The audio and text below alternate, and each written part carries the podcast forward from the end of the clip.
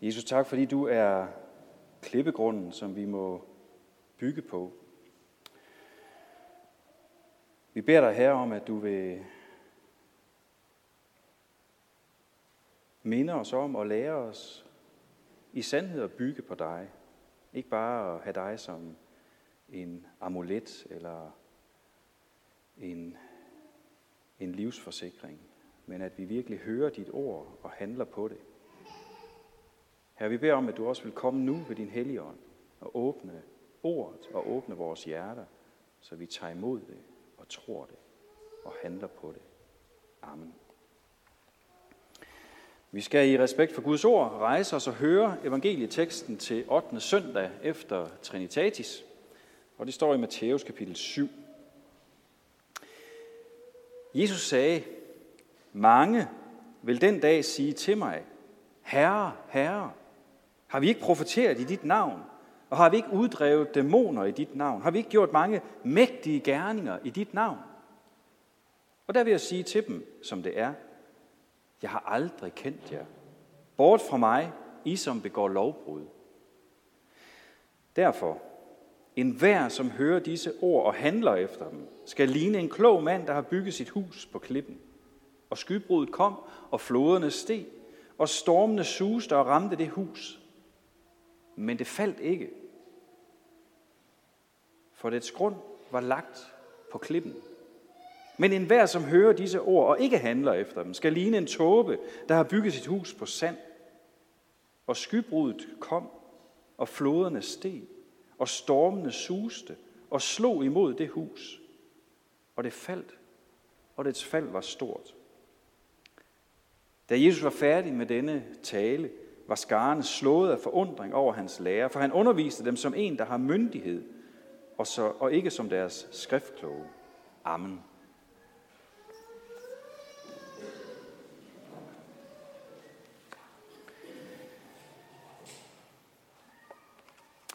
Nu sagde jeg jo godt nok, at øh, det var heldigvis ikke en alt for lang sommerpause, vi havde haft. Jeg må også indrømme, at jeg kunne godt lige have ventet til i morgen med at komme tilbage. Jeg kunne godt lige have forlænget ferien til i morgen, så jeg har sluppet for den her tekst.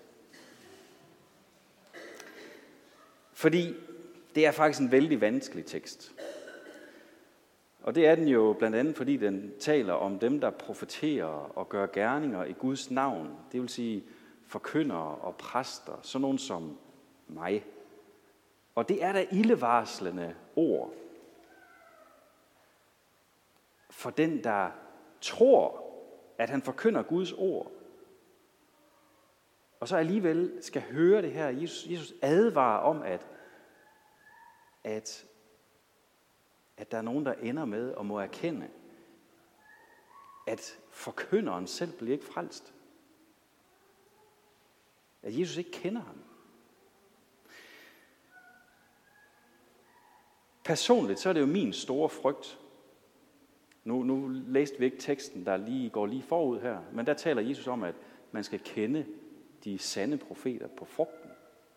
Og personligt så er det jo min store frygt, at ikke bære den frugt, som teksten der forud for, for det, vi har læst i dag, taler om. For jeg ved jo, at jeg er en synder. Jeg ved, at jeg begår lovbrud. Både i mit sådan, personlige liv og i min tjeneste. Og tænk, hvis dommen over mig lyder, jeg kender dig ikke. Gå bort. Måske genkender du også lidt af den her frygt for dommen. Den der frygt for at blive afvist af Jesus. Det her det handler om forkyndere og præster, men vi står jo alle sammen i den fare, at vi kommer til at bilde os ind, at vi er på den rette vej. At det står fint til med os. Og at vi på grund af vores gode og fromme gerninger, vores tjeneste for Gud, vores fromme livsstil, vores gode moral, at vi skal nok få en plads i Guds himmel i det evige liv. Måske kan vi sådan, uden at vi sådan siger det højt, så måske sådan tænke et eller andet sted, jamen herre, har jeg ikke sunget for dig? Har jeg ikke været med i en tjenestegruppe for dit navns skyld? Har vi, har vi ikke været faste kirkegængere? Så selvom vi måske ikke er alle sammen er forkyndere af profession, så mærker vi nok alligevel sådan det lidt ubekvemme ved Jesu ord i teksten i dag. Og de her ord, de kommer jo som afslutningen på øh, den her store tale, Jesus store tale, som vi kalder bjergprædiken. Her giver Jesus os en klar undervisning i, hvordan vi skal leve som Guds børn. Hvordan vi skal leve som borgere i Guds rige. Han viser os, hvad der er vejen for os, hvad der er sandt, og hvad der er godt, og hvad der er ædelt, hvad der er efter Guds vilje. Han viser os, at som hans disciple, så må vores etik og vores levevis være fyldt med kærlighed. Fyldt med kærlighed til Gud og til næsten. Fyldt med vilje til at ville være lydig mod Gud. Det er det helt naturlige i Guds rige. Og Jesu konklusion er også klar nok. Vi må høre hans ord og handle efter dem. Gør vi det, så ligner vi den her kloge mand, der byggede sit hus på et solidt fundament på klippen. Og så står troens hus, så står vores livshus fast og sikkert. Også den dag, hvor dommen kommer. Så kan dommen komme med sin torden og sit uvær, men huset rokkes ikke, det består. Troen bærer, fordi det er bygget på klippen. Hvis vi derimod hører, men ikke handler i overensstemmelse med Guds ord, så kalder Jesus os faktisk for tåber. For det er kun tåber, der bygger sit hus og sit liv og sin tro og sin evige frelse på sandgrund. Der er sikkert en masse af jer, der har været ved stranden her i sommer. Sikkert nogle af, af jer, der har børn, der har været ved stranden og har bygget sandslotte ved stranden. Ikke? Og så øh, en gang imellem, så bygger vi lidt for tæt på, på bølgerne, og så kommer de lige og skyller det hele væk, og så står der bare sådan en lille bunke tilbage, og så er det slet fuldstændig ud. Det holder ikke særlig meget, sådan noget, der er bygget på sand, når først uværet kommer. Sådan noget, der bare er sand. Hvis det er fundamentet under vores liv, hvis det er den måde, vi lever vores liv på, så er vi tåber. Fordi huset, vores liv, vores tro, hvad det nu måtte være, vi, vi, vi, vi kalder det, det bliver skyllet væk, og det forgår, når storm og regn og uvejr det sætter ind. Og på samme måde, så vil det gå os på dommens dag, hvis vi ikke har handlet på det, vi har hørt. Så vil vi blive skyllet væk, så vil vi gå fortabt, så vil vi blive slettet ud som et sandslot, når bølgen skyller over det. Så alvorligt er det altså, det vi har med at gøre, når vi hører Jesu ord. Det er ikke bare underholdning, som går ind af det ene øre og ud af det andet øre. Så er der jo mange, måske særligt i de her coronatider, der sådan er begyndt at opfatte kirken. Nå, hvad for en, øh, hvad for en online forkyndelse skal vi lige se i dag? Ej, ham gider vi ikke høre, han, han er jo ikke så spændende. Øh, de har ikke et særligt pænt alterbillede, den kirke, det gider vi ikke se på. Nej, vi, vi, vi surfer lidt rundt og finder et eller andet, der underholder os. Så kan vi snakke om, hvor godt og hvor vigtigt det er, at vi kan streame og vi kan sende ud øh, og alt det der. Men vi skal bare passe på, at det ikke bliver underholdning. For det er langt mere end det. Når vi hører Jesu ord, når vi går i kirke, når vi læser Bibelen, når vi ser en prædiken online, så er det Gud, vi har med at gøre. Det er ikke ligegyldighed. Det er Guds sande ord og vilje, vi hører, når det er i overensstemmelse med det, som Bibelen siger. Og det betyder faktisk, at Gud ønsker og forventer, at vi adlyder hans ord. Ikke bare sådan i det ydre, men inde i hjertet. Jesus viser tydeligt i bjergprædiken, at hans riges etik det er langt højere og langt mere dybdegående end al anden etik. For det er der inde i hjertet og i tankerne, Det, der er derinde, det er lige så vigtigt som de ydre gerninger, siger Jesus. Gud ser på hjertet, og han dømmer hjertet. For at leve som Jesu disciple, så må vi altså høre hans ord, for at vide, hvad der er hans vilje, og for at vide, hvordan vi skal adlyde dem. Helt ind i hjertet. Vi skal høre, siger Jesus. Det er simpelthen helt naturligt, og den helt nødvendige handling for Guds barn, det er at høre Guds ord. Fordi på den måde, så lærer vi ham at kende, så lærer vi Guds bud at kende, vi lærer Jesus at kende, vi, vi, vi formes efter det ord, som vi læser, som vi hører. Og vi bliver i stand til at kende hans vilje for os og med os. Derfor er det ikke nok kun at føle og mene og synes noget om, hvad der er rigtigt og forkert. Det er ikke nok at føle. Jeg, jeg føler, at det her det er rigtigt og godt for mig. Der er mange mennesker i dag, også kristne, som faktisk ikke rigtig kender Guds ord længere. Men de føler og synes, at det der hint er rigtigt og godt. Og så retter de sig efter deres eget hjerte. Så retter de sig efter deres følelser. Og handler efter det, i stedet for efter Guds ord.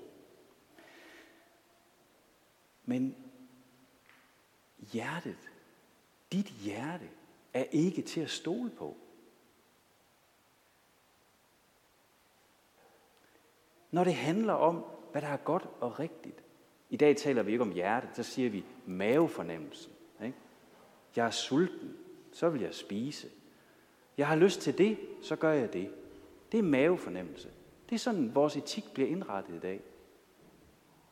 Bibelsk set, så kalder vi det hjertet, men, men i dag kalder man det mavefornemmelse og følelser. Men det er ikke til at stole på, fordi hjertet og maven er fordærvet af synden. Det søger sit eget, det søger mit eget bedste, og det undskylder altid vores dårlige og syndige motiver. Vi kan ikke stole på det. Men når vi hører Guds ord, så bliver vi klar over, at der faktisk er forskel på mange gange, hvad jeg synes og føler er godt og rigtigt, og hvad Guds ord kalder sandt og godt og rent og edelt. Og sagen er, at det Jesus udfordrer os til i dag, det er, at når vi ved, hvad der er godt og sandt efter Guds vilje, jamen så vil Gud også, at vi handler efter det. Så er det hans ord, vi skal følge, og ikke mavefornemmelsen eller hjertet. Vores tro skal ikke bare blive sådan en tom teori, hvor, hvor vi nok synes godt om evangeliet, men vi handler imod Guds ord. Vi kan ikke bare sige, jo, altså, Guds ord siger godt nok nej til det her eller det her, men jeg føler det er godt. Jeg føler, jeg kan gøre det. Guds ord siger, at jeg skal gøre sådan og sådan, men jeg synes ikke, det er så vigtigt. Eller jeg synes ikke, det er så rart, så jeg lader være. Det er tåben, der taler her.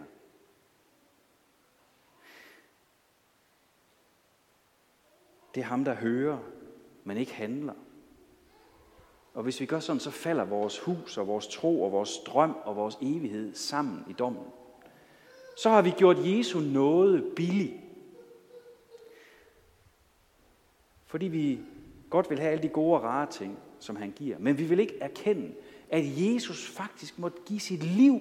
At han faktisk måtte dø, fordi vi ikke vil og ikke kan adlyde Gud. Vi gør hans nåde billig, fordi vi ikke vil erkende, at der er noget, som er Guds vilje, og noget, som er imod Guds vilje. Og fordi vi ikke vil erkende, at Jesus faktisk kalder enhver til efterfølgelse. Jeg hører ofte, måske særligt fra unge, men jeg tror ikke kun det hos dem, det findes. Jeg tror, at vi alle sammen har lidt af den tendens i dag, at hvis man sådan definerer, hvad der er det vigtigste i kristendommen og i troen, så vil så svare rigtig mange, det er tryghed. Det er tryghed. Det er godt at vide, at jeg har en Gud, der altid er der. Og det er naturligvis en god og vigtig konsekvens af troen og af Jesu værk. Men det ender med at blive en løgn, hvis vi reducerer Gud til at være sådan en tryghedsskaber i vores liv. Hvis vi reducerer Gud til, at det skal, han skal være sådan en, der sikrer mig, at jeg får det bedste liv nu og her, så ender det med at blive en løgn. For Gud, vi kan faktisk ende med, selv som gode kristne, at gøre Gud til sådan en sød bedstefar Gud, der bare skal klappe mig på kinden og gøre mig tryg, og som altid er min ven, men som jeg ikke behøver at adlyde. Sådan en Gud kender Jesus ikke til. I stedet så vil han være herre i vores liv, og han vil, at vi handler efter hans ord.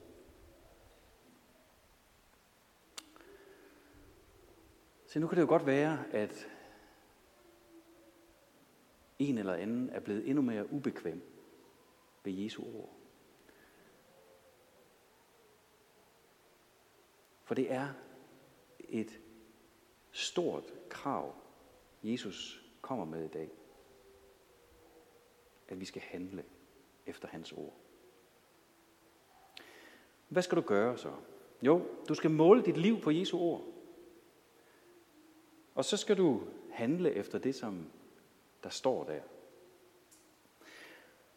Og når du så måler dit liv på Jesu ord og må erkende, at du ikke lever op til hans bud, at netop du er den, der begår lovbrud, hvad så? Jeg siger, så er det vigtigt, at vi ikke begynder at undskylde. Så er det vigtigt, at vi ikke begynder at nedskrive Guds bud og gøre dem ligegyldige. Det er vigtigt, at vi ikke begynder at give op over for budene, over for synden. I stedet for, så må du høre og handle på evangeliets løfter. Det betyder, at du må komme til Jesus. Og så må du bekende dit fald. Du må bekende din komme til kort, og du må bekende din manglende vilje til at ville adlyde ham. Du må bekende, at dit hjerte er hårdt, og hverken kan eller vil gøre Guds vilje. Og så må du søge din tilflugt i Kristus. For når du kommer til den erkendelse, ved virkelig at prøve at gøre Guds vilje og handle på hans ord, og når du holder op med at lyve dig selv bedre end du er, så vil du erkende, at du er fattig i ånden. Sådan som Jesus siger det i begyndelsen af bjergprædiken.